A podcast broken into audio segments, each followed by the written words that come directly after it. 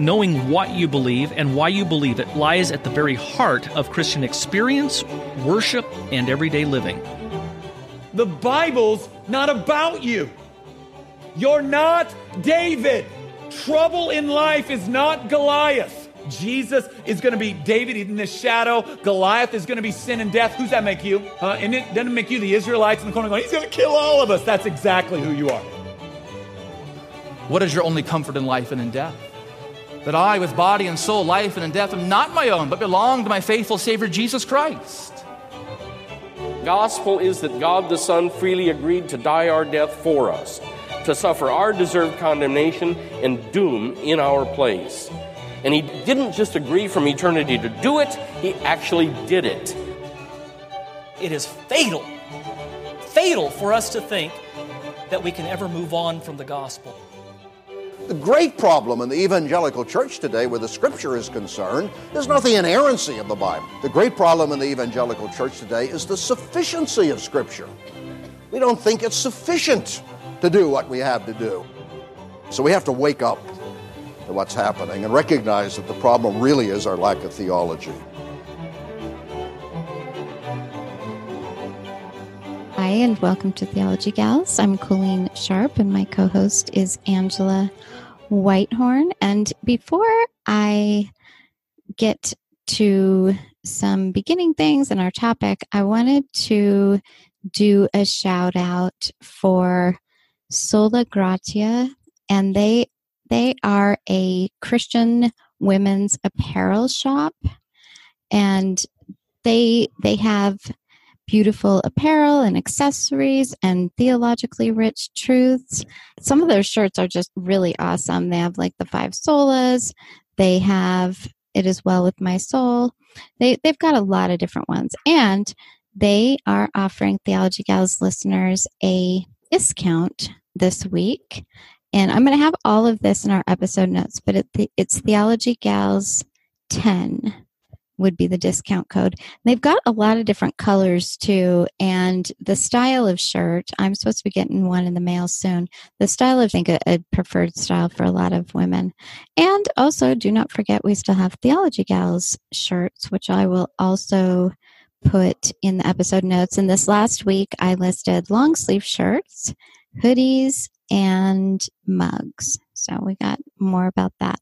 Well, something came up in the group this week, and some girls kind of said, maybe you should talk about it. And it's kind of a silly thing, but we've run into it a lot in the group, and I see it on Facebook.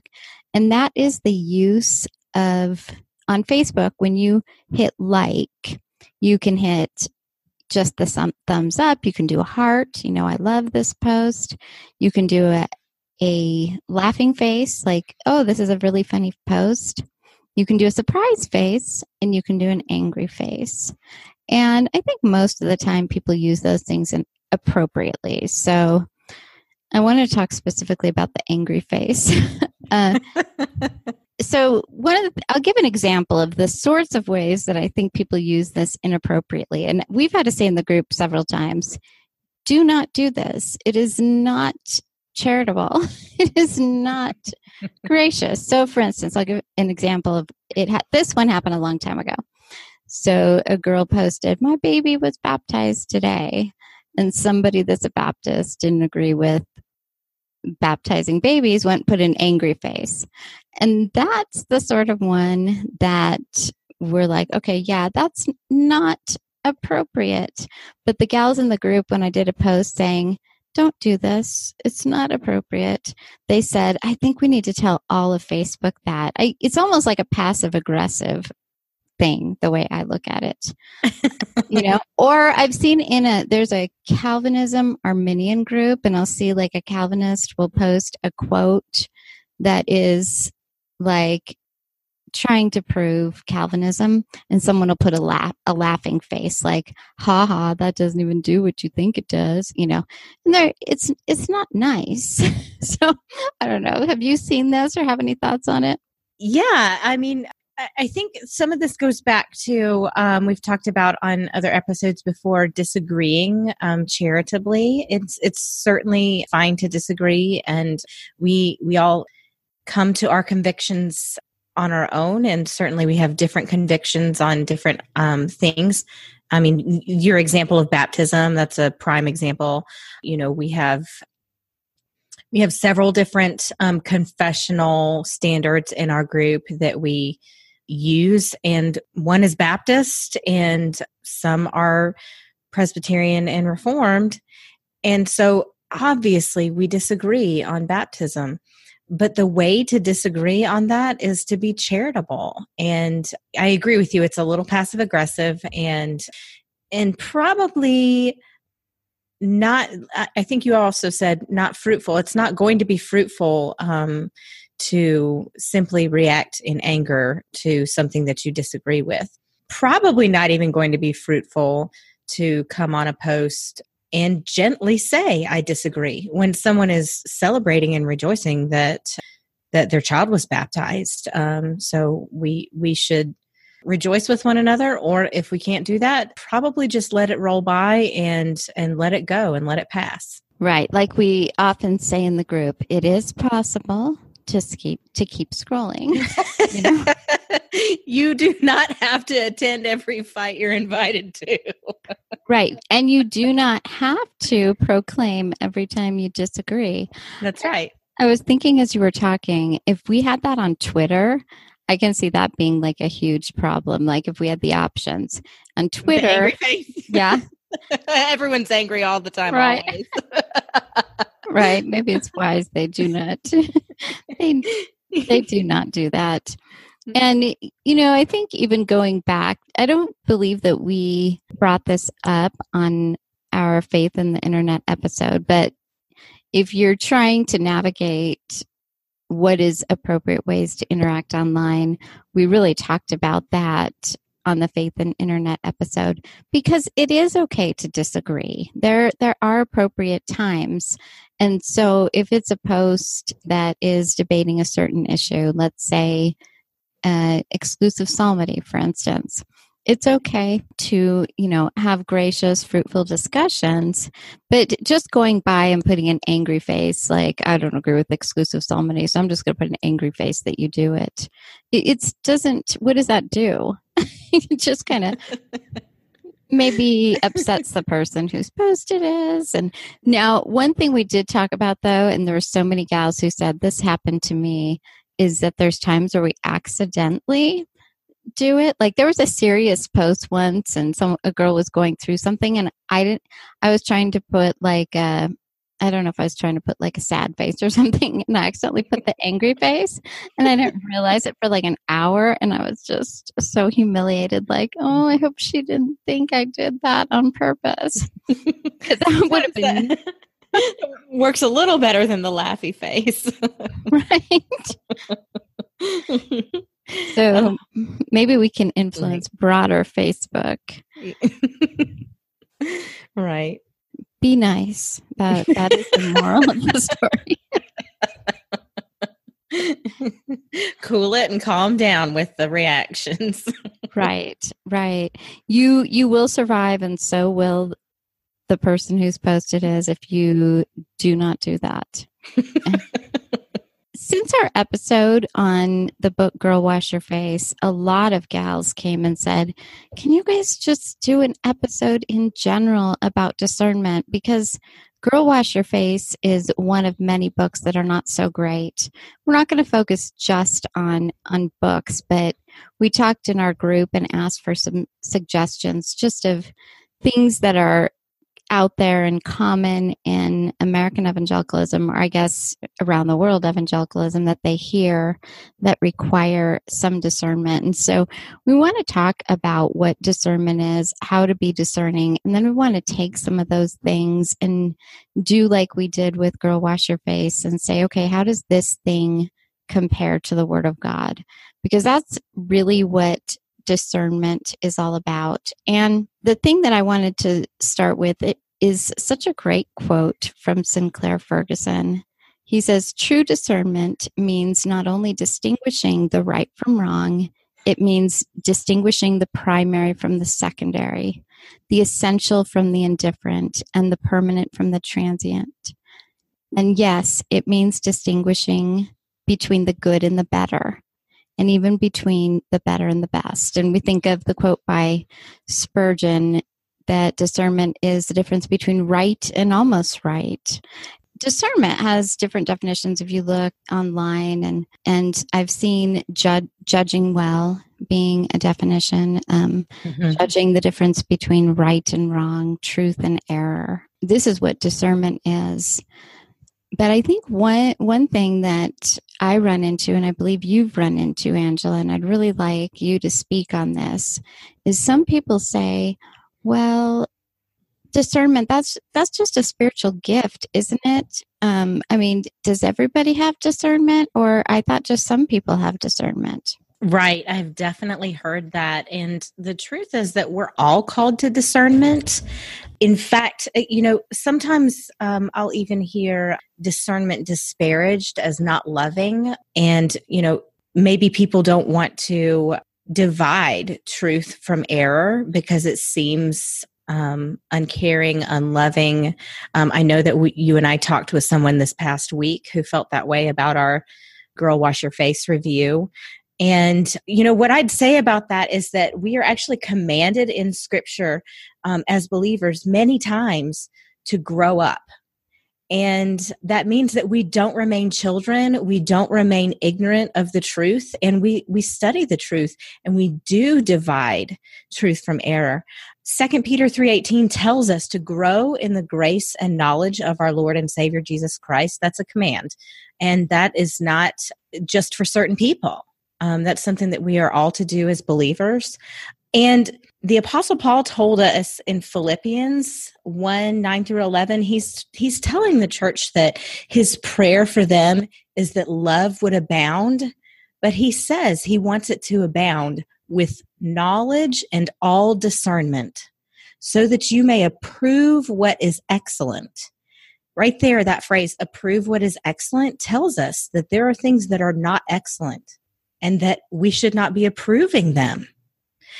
And he goes on and says, And so be pure and blameless for the day of Christ, filled with the fruit of righteousness that comes through Jesus Christ. This is the result uh, that we can expect out of growing up with knowledge and discernment, approving what is excellent.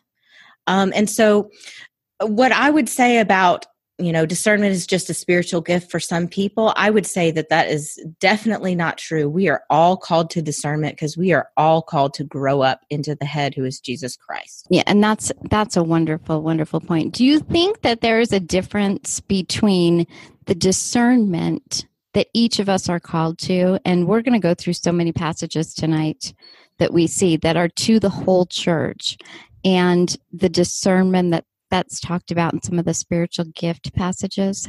Yes. So um, the discernment that's li- listed as a spiritual gift is discerning of the spirits. It's the ability to tell if a teaching. So during this period of time in the church, there was ongoing prophecy. There was um, there were apostles writing down scripture, hearing directly from from the the Lord receiving new revelation. And so the gift of discernment was to be able to tell if a teaching was from Satan, man, or from God. And that is a special spiritual gift that is different from the discernment that we're all called to, which is to know the word of God that we now have because the canon is closed.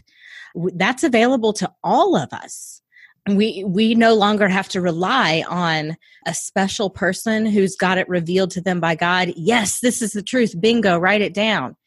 We now have the word of God already completed. The canon is closed. We can all study the scripture in 2 Timothy 3 14 and 15, the Apostle Paul is telling Timothy to continue in what you have learned from childhood.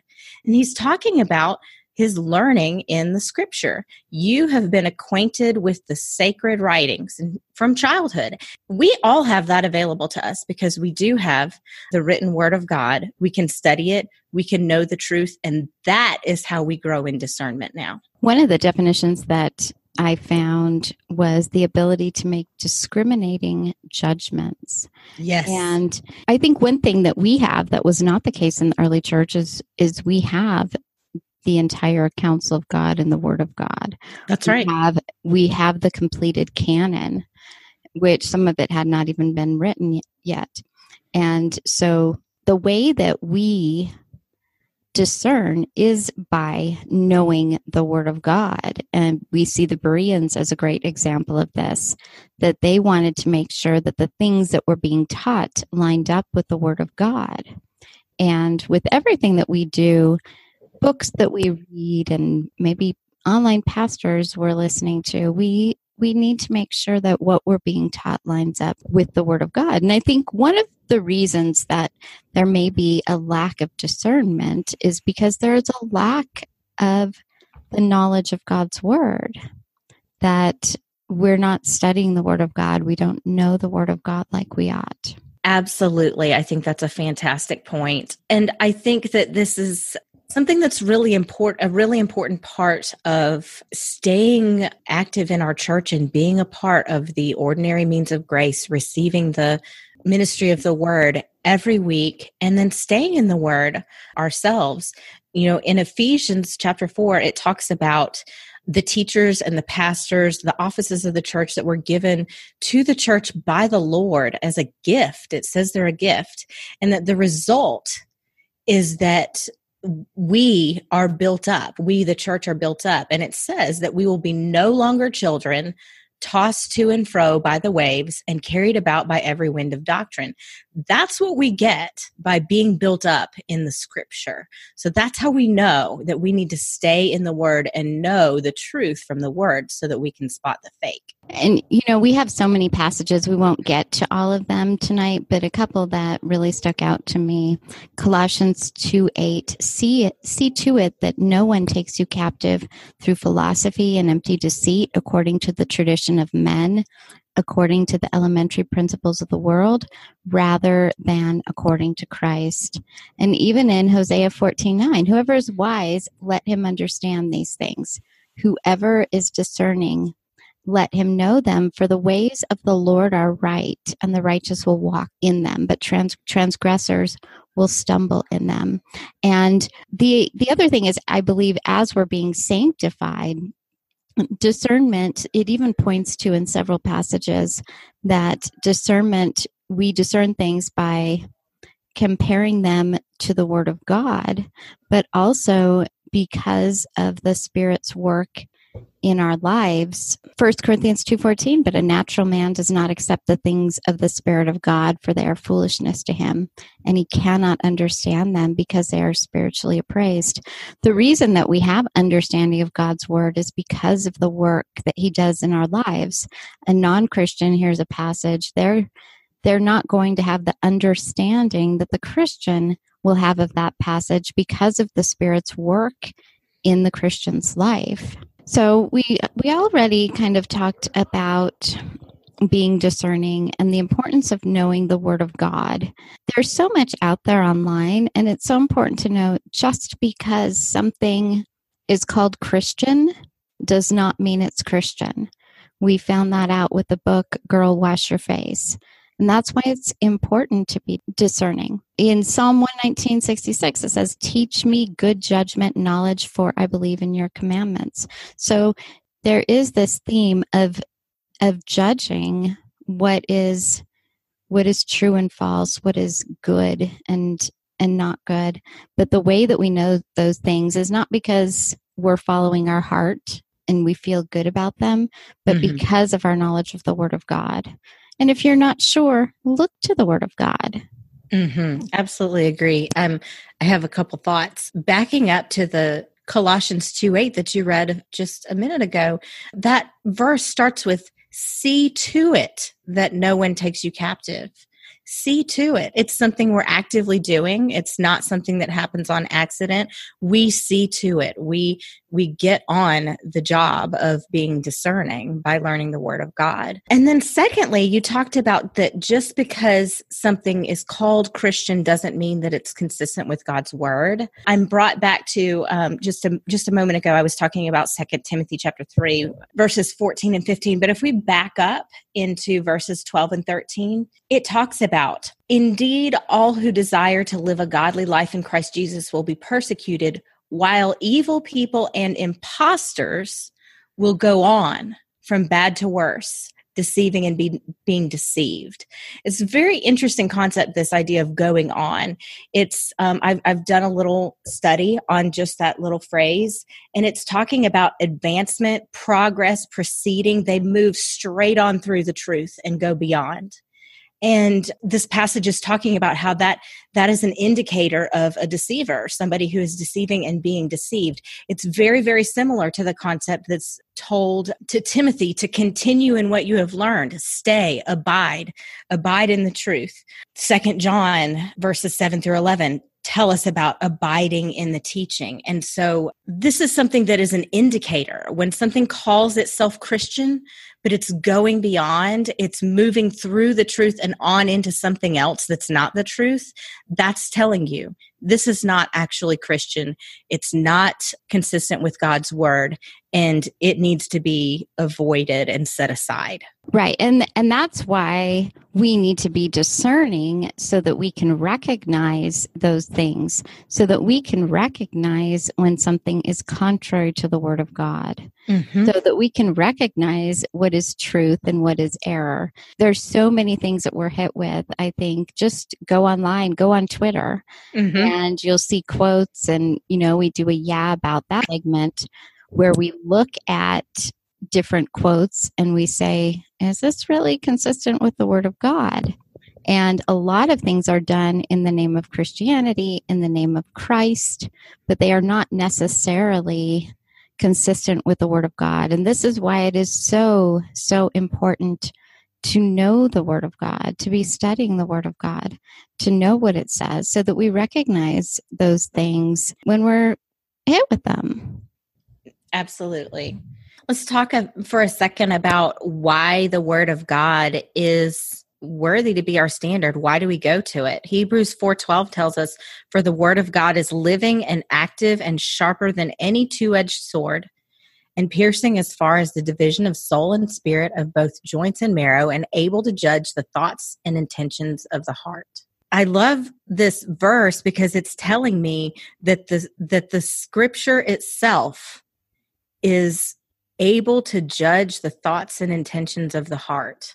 And we know that most of what's out there for us to consume in terms of writing, entertainment, um, things that are marketed directly as Christian, those have come from someone's thoughts and intentions from their heart. And the scripture tells us itself I am good for helping you judge whether this is worthy. And and that I think is such an important point because it does point to right in the word of God, the power of the word of God, like you just just read from from Hebrews 4. I mean, this is it it is powerful. I think sometimes I, I see often in things that are really lacking discernment is that they're trying to go beyond the word of God.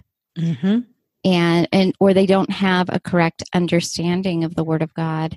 A lot of times you'll see i don't know if they're people that call themselves christians necessarily or not but people will say things like well jesus is love. He wouldn't have judged. You just go read the gospels.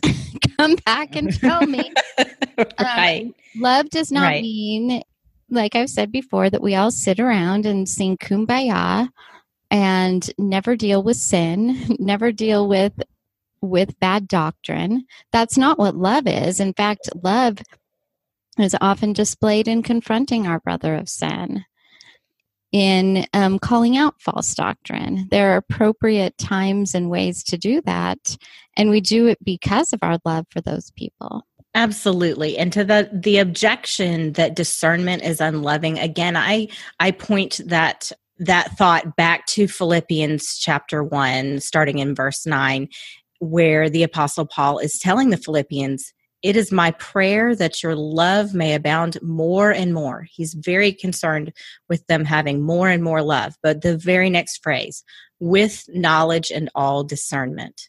These two are not pitted against one another. They are harmonized. They go hand in hand. And so allowing falsehood to to remain in our midst, in the body, in our own minds, it's not loving. Loving thing to do is to discern, focus on the truth, on the word of God and remove error and remove falsehood from what we are focusing on. I think that's actually a good segue to the next point that we wanted to talk about. I've heard this so many times in our group, I've heard it from so many different people that there are people who focus on discernment, but they don't really do it in the most loving way.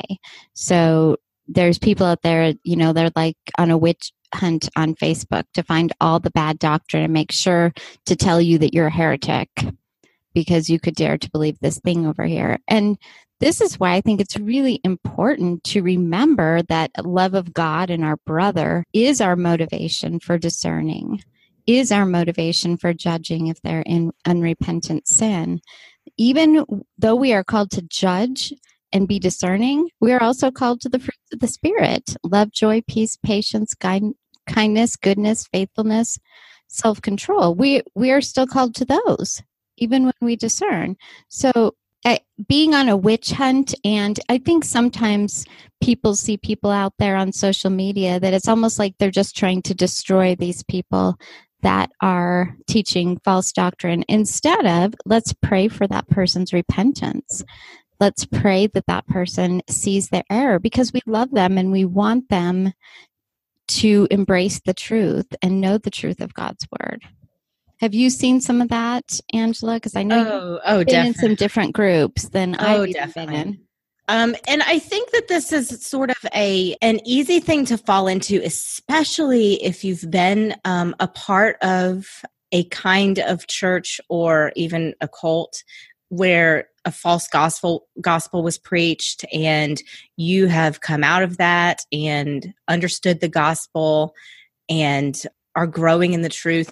I think that it is sort of a natural thing that sometimes people go through to be to have a period of time really really fixated on heresy hunting and looking for heretics everywhere. And I think what I would say about that is that it's really really important to move through that and get get into the word, get into studying the truth rather than spending so much time looking at falsehood. Grow in the truth because the way that you spot a fake is by knowing the tr- the the authentic.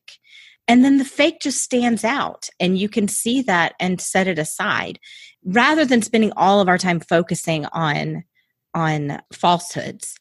Another thing that i think about with with this particular topic is discerning the discerners. Um, there there's a lot of discernment so-called discernment ministries on the internet and they come in all shapes and sizes, all styles. And I think it's really important for us to realize, and and this is sort of growing in mature, maturity in discernment itself, is to recognize sometimes um, the tone, the motive, what's going on, um, whether or not people are telling the truth actually, or it's turned into gossip. There are discernment ministries out there that are not worthy of your following. They are not worthy of you reading because they're not telling the truth or they're being uh, extremely sharp in the way that they do um, present what they've found and and lacking grace and gentleness it, it's it's just important to take a look at these discernment ministries and really consider is the truth being told? Is it being told in a kind and gentle way? Now there there may be times to be sharp but to be sure it's not every single time all the time. And so um, if if that's all that there is present i think that's that's worth a question. And I'll say this too I've seen so called discernment ministries shared in groups that I'm in. And when I go to track it down and take a look at is this a reliable source, it's run by atheists. So take a look at what's being shared and, and given to you as, oh, this is discernment. This is this is what this page says about that teacher not every discernment ministry out there really is out there to build up the church and, and help the church. So we just need to be discerning about the discerners. And I think that it goes back to what we talked about on the Faith in the Internet episode. Is it fruitful? You know, are we just making a bunch of enemies or is it fruitful? My husband and I went through a phase, uh, you know, we were newly reformed and learning all kinds of theology where we became hypercritical. And Yeah. there came a point where we were really, really convicted about the the way that we had become. I mean, to the point that we were just looking for bad doctrine behind every corner. I mean, we we were looking. We had the magnifying glass out. We were making sure our pastor wasn't saying something wrong on Sunday morning. I mean, to the point that we started saying we're not even listening to the sermon to be edified. We're listening to the sermon to see what might be wrong with it Mhm. and it it was not a fruitful time in our lives and when we talked on the faith in the internet episode about asking yourself is this fruitful you know when we talked about the book girl wash your face we really wanted to approach it not in a mean we're going to attack the author way but to say okay let's really look at at what is in this book next to the word of god and we really sought to be gracious. Now we know some people were still upset with us, and even when you are discerning in the right, loving, and gracious way, there will probably still be people that are unhappy with you. But I think it's important to remember so many different things that Scripture does call us to to not have anger to not slander to not have bitterness and you you said a couple times discerning the discerners and i'm going to link in the episode notes just a wonderful podcast episode on this and i can't recommend it enough it's from Tyler Vela who we've had on our podcast a couple times from the freed thinker podcast and he did a podcast called discerning the discerners and it was so good. It was so encouraging to me. I've listened to it a few times because it's been a good reminder to me when I start seeing that my attitude isn't so great. But he really encouraged so many of those things that the Word of God calls us to when we're being discerning. I think it's also important um, to when we're talking about, you know, you were just talking about being hypercritical, and I think that um, I, I definitely relate to that, and I'm sure that, that we have lots of listeners who can relate to that. So I think it bears saying that, you know, a lot of discernment. One way that we can help ourselves to step out of that is to really, really control ourselves to thinking about uh, primary doctrines rather than secondary. You know, we're not we're not finding a false teacher just because we found a pastor that serves grape juice for the Lord's Supper instead of wine. So it's just very important to um, remember that there are secondary doctrines that should not be elevated to the level of the kinds of call outs that are appropriate when someone is preaching a false gospel and a false Christ. Right. One of the things we've talked about before, and I know we have a lot of new listeners to our show, so they may not have heard when we talked about this before, but is understanding what truly heresy is. We often see heresy thrown out, and people are called heretics all over the place online. And it's good to sometimes remember what what heresy is. And heresy are things contrary to the foundational doctrines of the Christian faith. And so that is things like the Trinity and justification by faith alone. These are essential doctrines of the Christian faith, the deity of Christ. And there's a lot more. If you want to get a good feel of those essential doctrines, read through the Apostles' Creed, read through the Nicene Creed, because that's kind of a mm-hmm. good primer on essential doctrines. But it's important to remember essential doctrines versus things which are secondary issues. And I see very often where these secondary issues are elevated to primary doctrinal issues. So, eschatology is a good example of that. In my own church, there are amillennialists, postmillennialists, and that that's okay. Even even within reformed churches that hold to the same confessions, you'll find people that differ on eschatology. You know, if somebody doesn't have the same eschatological view as you, they're not a heretic. Now, Right. there are there are eschatology views which are considered heresy, like full preterism. So I'm not saying that there aren't those, but there are acceptable views within Orthodox Christianity where we can differ. And it's important to remember those. We could spend all day long, we could spend the rest of our lives discerning the secondary issues. Right. I want to back up just a little bit to you were talking about taking a look at the historic creeds and I'll add the historic confessions.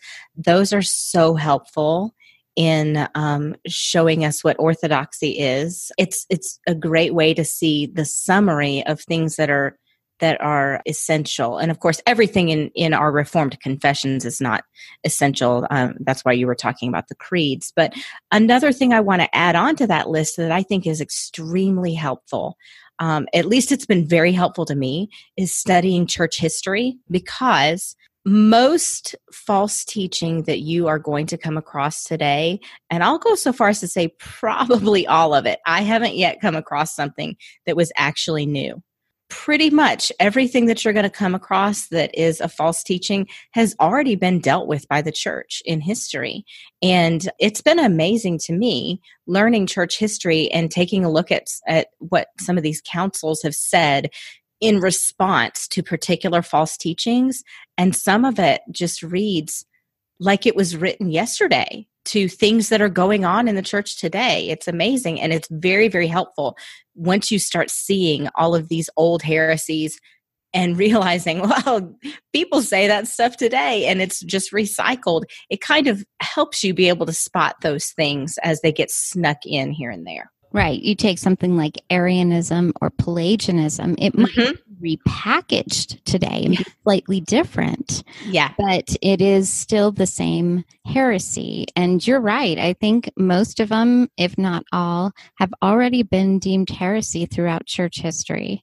We're not making stuff up and saying these are what we think are the essential doctrines and here's the ones that we think are secondary.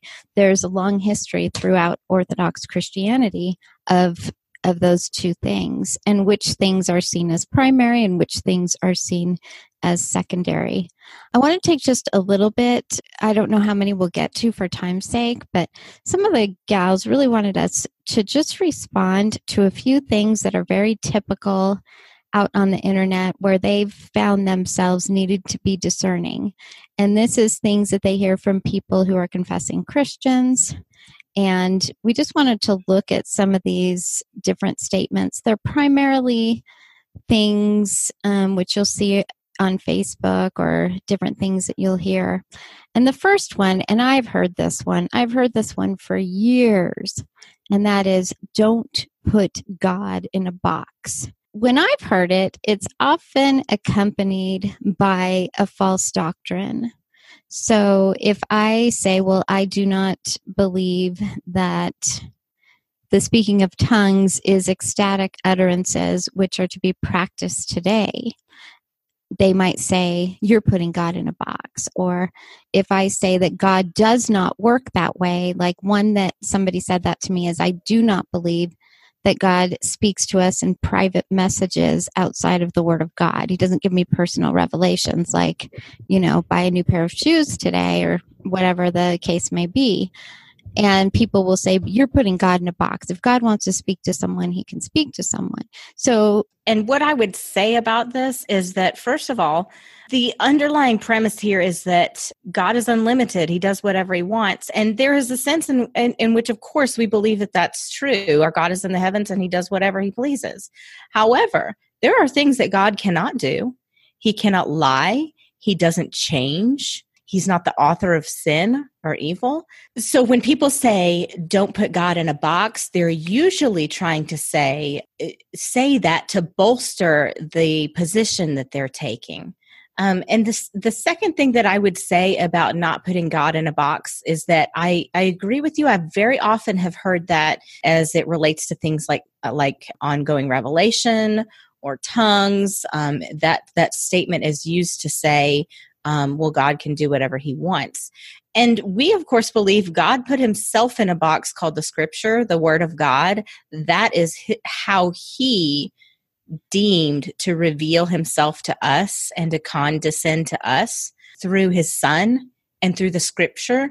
And so that is what he does to show his love to us and interact with us. It's it's I think of it as not a bad thing to say put in a box, but actually a wonderful thing that that he would distill his character down to this word to us so that we can, finite as we are, begin to understand Him a little. I find that amazing, actually, not something that I would um, want to speak against. And I've I'm comforted by it because I know that the things that are in the Word of God are true. That God has told us how He's going to save us, how He interacts with His people. And I can trust that those things are true because, as you pointed out, God is not a liar. And I was looking at Titus 2 1.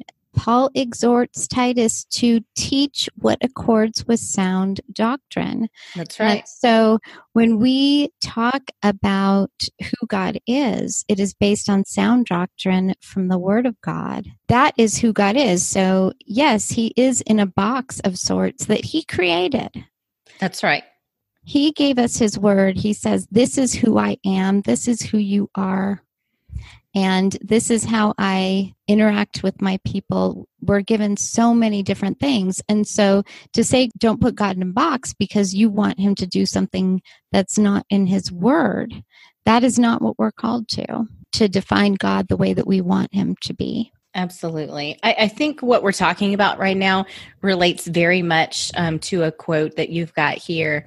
And I know a lot of people are familiar now with a book called Jesus Calling, but uh, the author of Jesus Calling, Sarah Young, um, this is the publisher description of that book. After many years of writing her own words in her prayer journal, Mich- missionary Sarah Young decided to be more attentive to the Savior's voice and begin listening for what he was saying. So, with pen in hand, she embarked on a journey that forever changed her and many others around the world. These powerful pages are the words and scriptures Jesus lovingly laid on her heart. These powerful pages are the words and scriptures Jesus lovingly laid on her heart. That is to me very disturbing. It is making the claim that what Sarah Young has written down is on par with scripture. And this, I would say, is a perfect example. So, talking about discernment, going back to the Word of God, um, I talked about Second Timothy 3 12 and 13, that going on, going beyond, and, and in 14 and 15, where Paul tells Timothy to continue in what you have learned. Don't go beyond.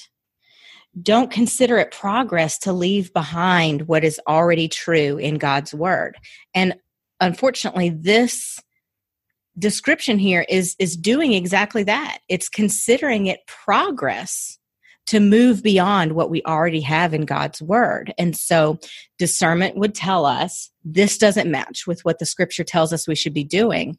And so it should be rejected. Right. It it points to if you believe that Sarah is writing words right from the Lord, that writing words through her like the Lord did with those that penned the scriptures, then that would also mean that the word of God is not sufficient that we need extra words from God. Sarah Young actually said, I knew that God communicated with me through the Bible, but I yearned for more. Increasingly, I want to hear what God had to say to me personally on a given day. The Word of God is sufficient. It is sufficient. It gives us everything we need for life and godliness. And we do not need things outside of that. Absolutely again in second timothy chapter 3 maybe just go read second Ch- timothy chapter 3 the whole chapter. Right the whole chapter. Because i have some of the ver- you did some of the verses and i had some. Yeah, yeah. 17 written down. It says all scripture is breathed out by god and profitable for teaching for reproof for correction and for training in righteousness that the man of god may be complete equipped for every good work.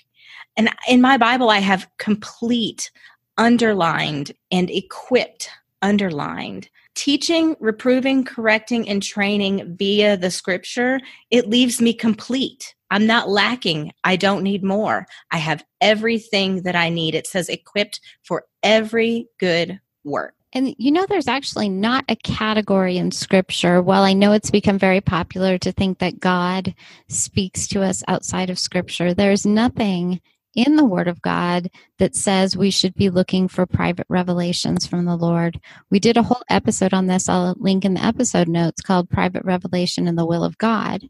And so you have situations where a guy thinks that God told him to marry this girl or whatever the situation may be. That that's not something in scripture we're told to look for. And when God did speak to people throughout scripture, it was a big deal. It was for the benefit of, of the entire church. It wasn't little private revelations they were looking for and then heard. God came and he spoke. You know, it wasn't like you right. only hear him if you listen. You know, there's a lot of talk like you have to listen for him to actually hear him. I think if God, if if that's one of the ways that the Lord worked, if He wanted to speak, we'd hear Him whether we are listening for it or not. I, I think that that's true. I think there are some Old Testament saints who could corroborate that. Right. we can think of some of those examples throughout Scripture. So, what do you think of this idea? And Christians say it too. I've seen it. You just need to follow your heart. I think that Jeremiah 17 9 tells me that the heart is deceitful above all things and beyond cure. Who can understand it? Who can understand it? It's a rhetorical. I, you should include yourself in who can understand it. It's it's very hard to know um, what is coming out of our heart, whether it is true or whether it's deceitful, because our hearts do manufacture a lot of deceitful things and um, so i think that following our heart is is certainly not what the word of god tells us to do. It, it it's not what we are to be guided by. Um, we are to be guided by the scripture. We just finished saying the scripture is what makes me complete and equipped for every good work. The scripture tells me Micah 6 8, he has shown you, O man, what is good and what the Lord requires of you to do justly, to love mercy, and to walk humbly with your God. This is what I need to know be just, love mercy, and walk humbly with the Lord. I, I don't need to follow my heart spend uh, lots of energy trying to understand what do i want what does my heart want? The bible has told me what i what i should be doing and what my desires should be and i need to work on orienting my desires towards what the lord has for me. Absolutely. And one thing I think when somebody says follow your heart, what they mean is follow what you feel. But yeah. one thing I've noticed is that it's also done at the expense of sound doctrine. So it's almost like, well, I feel like this is the right thing to do. I had somebody tell me recently a story of somebody that said, I really feel like this is what God wants me to do. And it was something completely contrary to scripture. And this person mm-hmm, mm-hmm. told her friend, uh, God doesn't tell you to do things contrary to scripture. And right, right. just sure that the, that was the right thing for them to do. And so it's so important to make sure that our decisions line up with the Word of God. Now, if if you have a decision to make, let's say you're trying to buy a new house and it's between two and they're both in your price range, there's no red flags with either one, guess what? You can buy the one you want to. You know, right. if you're using wisdom, there are times where we can just do it, just do what we need to do. It's not contrary to God's word, it's a wise decision either way. So there are things like that, but following our hearts is really is really not a biblical principle. Following the word of God and what what he his will for us is and obedience and that that's what we are supposed to do. Okay, this is a really popular one and I this is so popular. I hear it all the time. I see it on Twitter. You shouldn't judge. And they like to use Matthew 7 which says, "Judge not that you may that you be not judged, for with the judgment you pronounce, you will be judged, and with the measure you use, it will be measured to you. And I see people using that.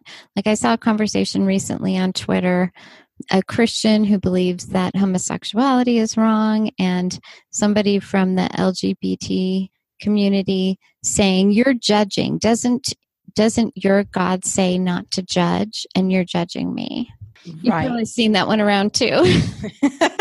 yes. And about this, I would say that we need to take the whole counsel of God and we also need to understand um, the context of the scripture. Amen. And it, it's not talking about speaking against sin, encouraging one another um, in holiness.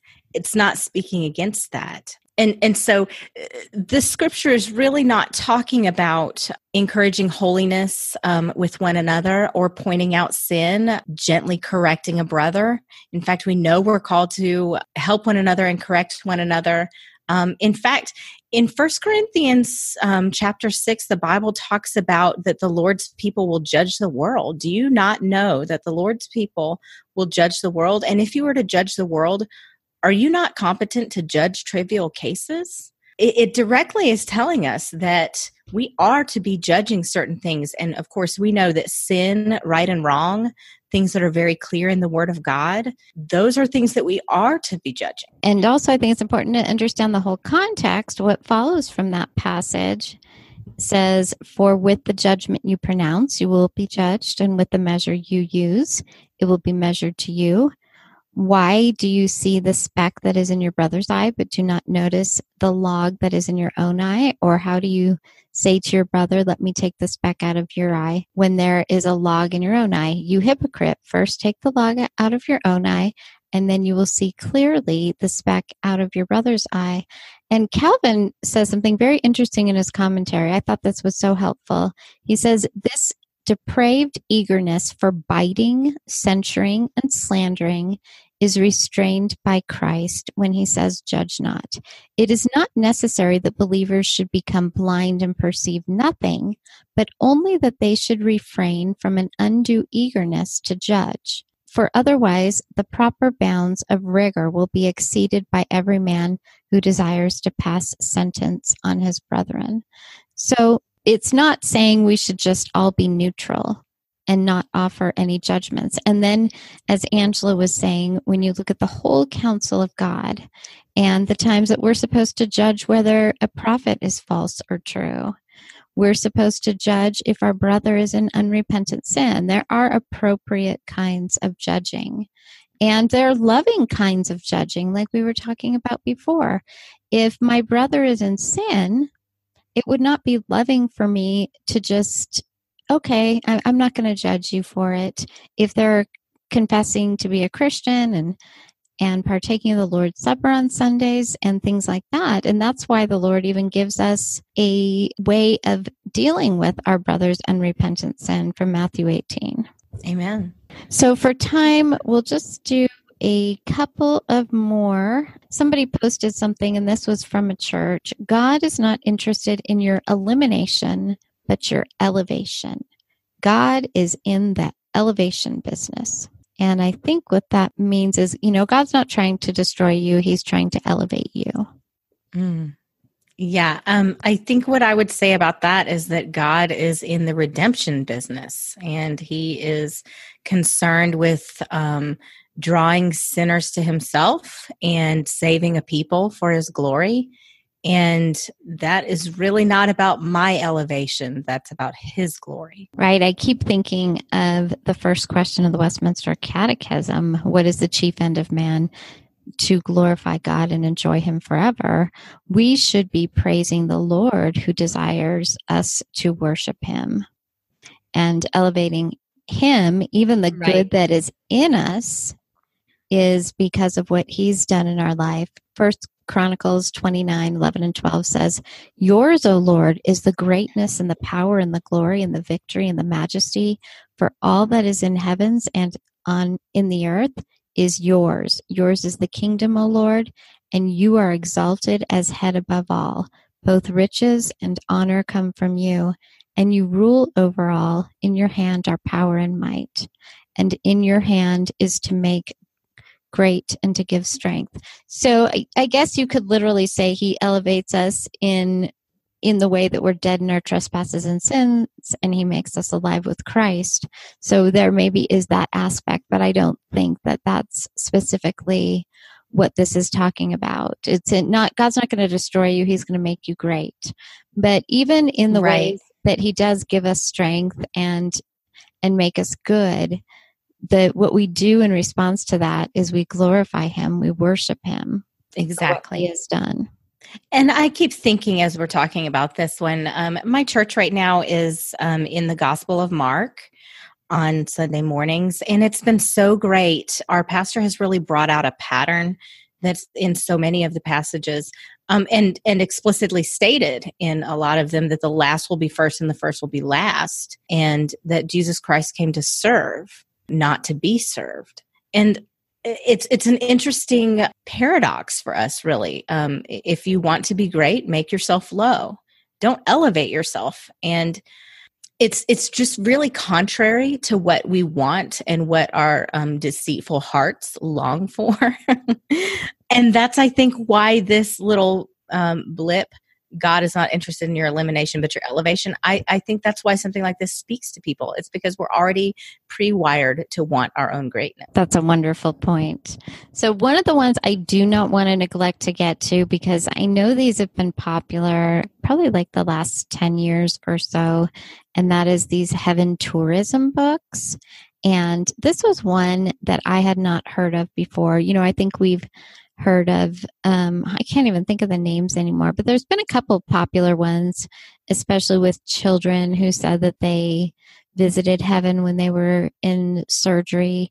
But there's, if you look on YouTube, I'm not really telling you to look on YouTube, but there's lots of stories of people who said that they died and they went to heaven or they went to hell. And this, this is a book called Heaven is Real and Fun. And I'm going to read just a blurb from it. Uh, she says, Since 1988, the Holy Spirit has been taking me to heaven. Jesus would show me various fun places and allowed me to do fun things. I asked, why was he showing me these places? And she says, Daddy slash God said, because people think all they do here is float around wearing diapers, eating grapes, or doing nothing but bowing before me. I have planned for each person in detail what makes them happy to be here with me. So you are to tell them heaven is real and fun, and Jesus is coming soon. So, have people really visited heaven? Is this some? Is this a thing? Hmm. Yeah, this is not a thing. yeah, about that. um, Right. and so, and some of what's being said here in this quote is directly contrary to the word of God. So we know for certain that God did not tell a person, "You are to tell them heaven is real and fun." And Jesus is coming. God did not give that message to someone. We know that this is not true because what's being described here in in heaven is is not not what we know from the word of God. Right, exactly. And there's no indication that people are going to take trips to heaven and come back, and that God Right. forgot to tell us in His Word that heaven is real and fun. So this woman had to go to heaven so she could bring the message back to us. He Right. forgot that part. And uh, I want to tell a couple of things. There is one of those heaven tourism books. It was by a little kid, I think, when it was first written. And he came out later and said it wasn't true. And mm-hmm. he admitted that his story was false. But I had, I actually had a, I guess, quote unquote, near death experience. And I, I didn't go to heaven. So sorry to. I'm so disappointed. God didn't give you a message for us. I'm very no, disappointed. no, no message. He Um, said, "Read the Bible." yeah. I was rushed to the hospital because my potassium was very low. Your heart cannot continue beating without potassium. My body was not holding on to potassium, and this caused me to almost lose my life that night. And thankfully, I was rushed to the hospital and hospitalized for a long time after that. But um, and in my experience, it was very consistent with what science happens at the end of life. I mean, I did, I did, I think hallucinate. Um, and I did kind of see a light, but that was it. Like later, I was like asking my husband, "Did you see it? Did you see it?" Like, but I didn't even really know. Like, it was I don't know if it's a hallucination or what was going on there, but I did not go to heaven, and I I don't think this is true. I don't think we.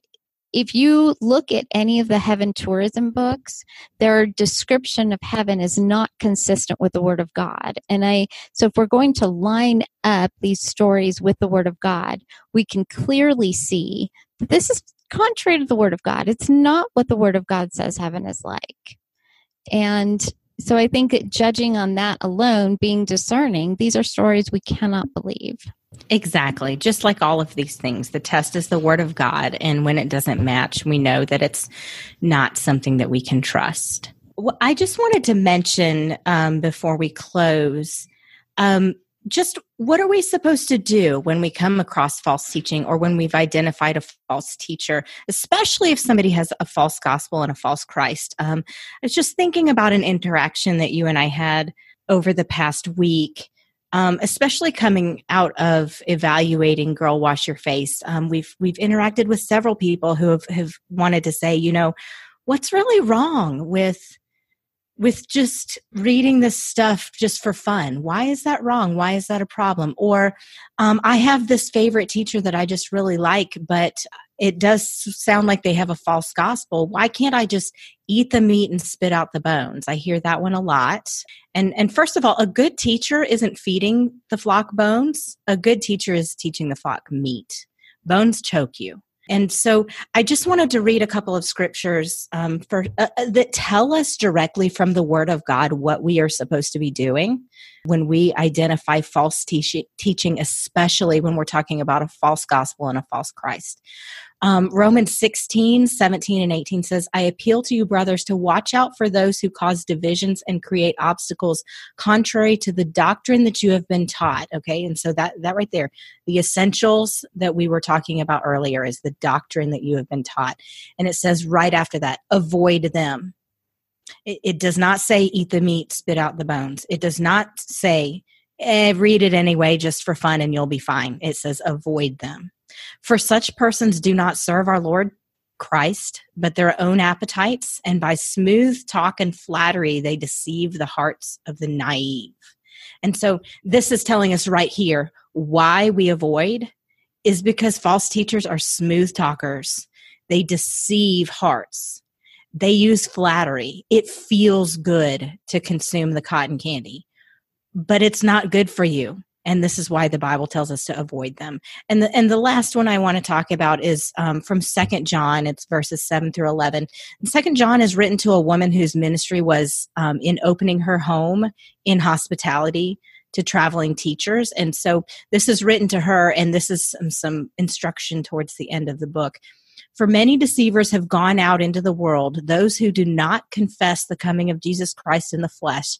Such a one Uh, that right there was telling you false gospel, false Christ. Such a one is the deceiver and the antichrist. Watch yourselves so that you may not lose what we have worked for, but may win a full reward.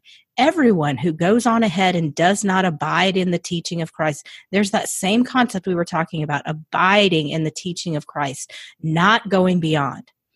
Everyone who goes on ahead and does not abide in the teaching of Christ does not have God.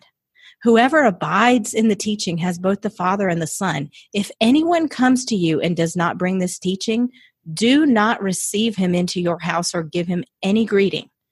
For whoever greets him takes part in his wicked works. So do not receive the false teaching into your home. Do not receive the false, don't just read it for fun don't just think, "Hey, I'll, I'll I'll be fine. I'll pick out the parts that are good and throw away everything else." This says, "Don't receive them into your house. Don't even wish them a good journey."